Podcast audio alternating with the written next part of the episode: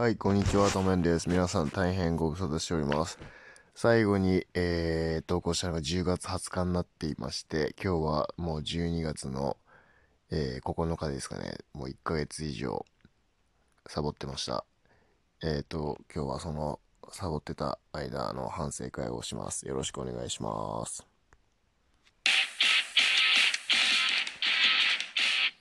改めまして、お久しぶりです。ためんです。えー皆さんもう冬ですね。いかがお過ごしですか？体調とかは崩されてないでしょうか、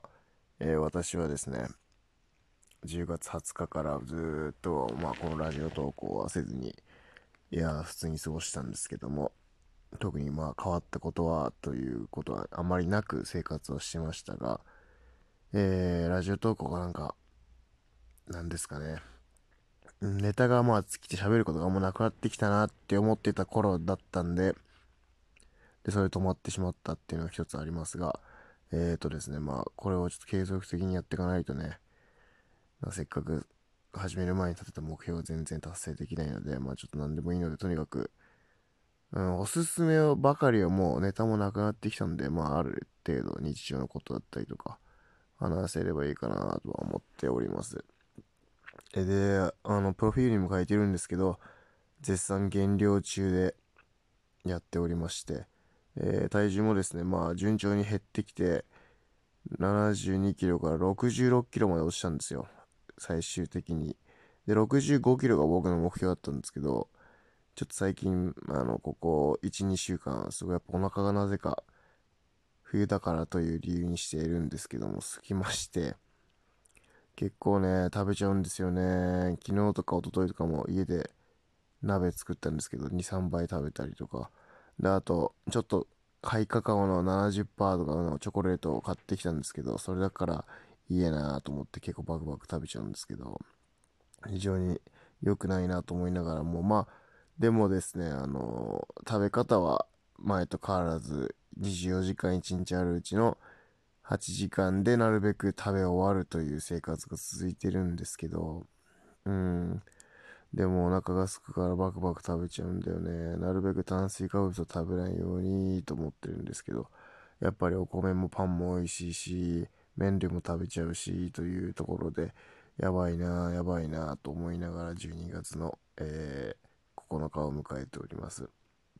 なんとか年内65キロをね、切りたいな切りたいな思ってるのは実際あるんですけども、なかなか切れないかな、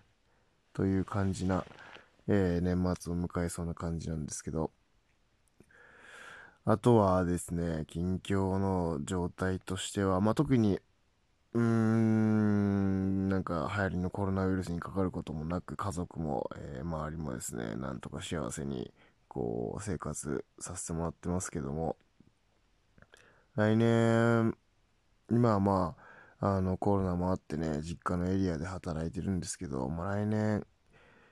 半年、今からが11月から決めたんで、半年以内、来年の5月ぐらいまでにはちょっと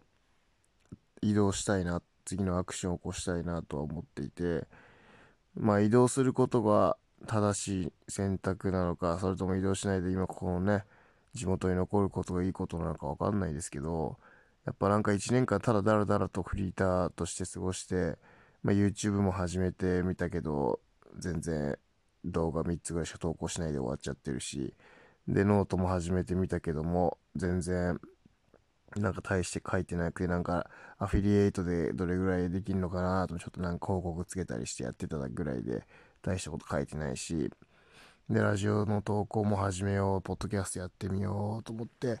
今これあの、Spotify のね、ポッドキャストで聞けるし、Apple Music も聞けるのかな？なんかあの申請はしたんですけどね。その後どうなったかちょっと確認してないです。ダメですね。そういうのもね。とかね。そういうのも挑戦してはいるし、あとまあ、久しぶりにスケートボードを始めて、まあ、怪我も何回かして、まあ、あの、学生の時よりは、ちょっとずつね、なんか上手くなってきてるような気もしますけど、で、ね、なんかいろいろ、こんな感じで始めているはいますけども、